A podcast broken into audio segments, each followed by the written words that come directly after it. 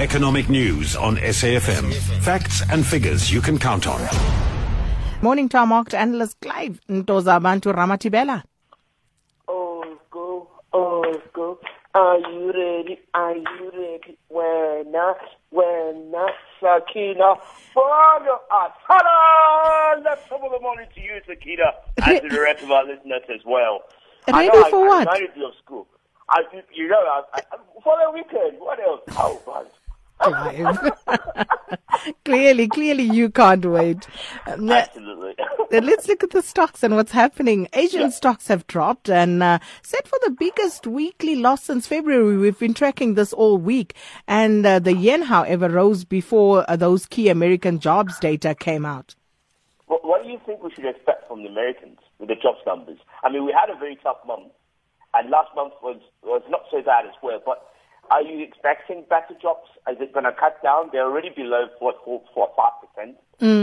But so it, it's a, it's an interesting one. The American jobs numbers is it significant? That's the question. Will it actually edge the uh, Federal Reserve Bank to hold on to their uh, increase uh, for June, which is now uh, has dropped. The expectations have dropped by another ten percent uh, to the fact that they will actually do that, uh, which is next month.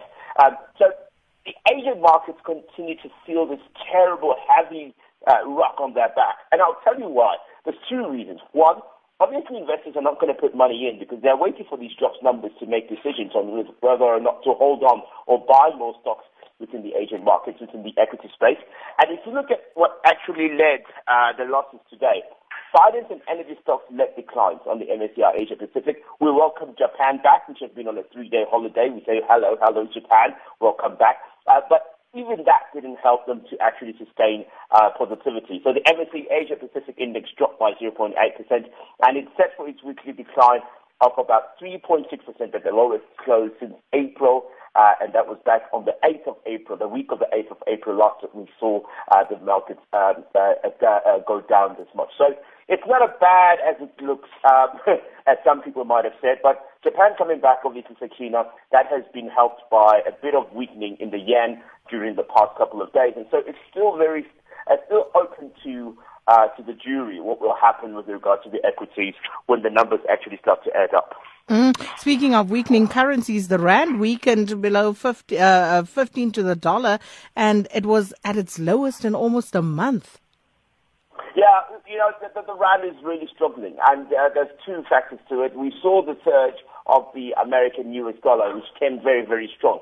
I don't know if I don't know if Mr. Trump has anything to do with it, but anyway, uh, all I'm going to say is uh, the rand has been very, very has been taken hard, and the reason for it as well is it's not just the dollar strength, but also the commodity prices have, have really taken a little bit of a of a of a of a of a, of a back uh, of a backdrop. So you can see they started to also pull very hard towards uh, uh, towards their gains. We had a really strong surge last week. This week has not particularly been good for, uh, especially with Japan not being at work for about three days. So that sort of co- created a little bit of a slowdown on, in terms of demand. It's the same at the Chinese side as well, because the Chinese have not been uh, relatively. You remember the PMI numbers came out and they were not necessarily impressive, and so that sort of started to create a little bit of a of uncertainty around our currency locally. Um, I, I think though that we might see a pickup again uh, after these jobs numbers come out. I reckon, and this is just a prediction from Ntoza Bantu, uh, the prediction being that I think it's going to be just about uh, 200,000 jobs created. And uh, because we started to see a lot of people actually looking for work in America uh, at, the, at the end of last month. Okay, we'll see. We'll know later on. And then uh, South Africa's Competition Commission, uh, they will be asking for a new extension to the investigation into that AB InBev proposed takeover. Can, can I can I put a spanner uh, in this one, Sakina? Th- th- This story is really disheartening major companies, global multinationals, who need to sign up a deal to make sure that they transfer that 106 billion US uh, dollar takeover. And they've already compromised so much. I mean, they've bent over backwards literally for, for, for the commission uh, to make sure that they meet the, the required uh, standards, the required uh, uh, uh, terms and conditions of, of, the, of the deal.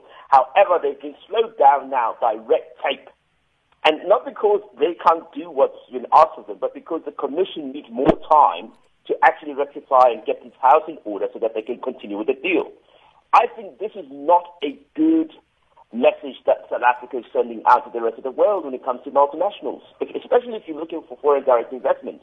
You should make things easy for these guys so that they can actually promote it and say, you know what, we had this deal, we did all the ticks, crossed all the T's, dotted all the I's, and the deal was done and signed and sealed. With all this red tape now, it's starting to feel very, very long and dragging, and it means that it's becoming hard.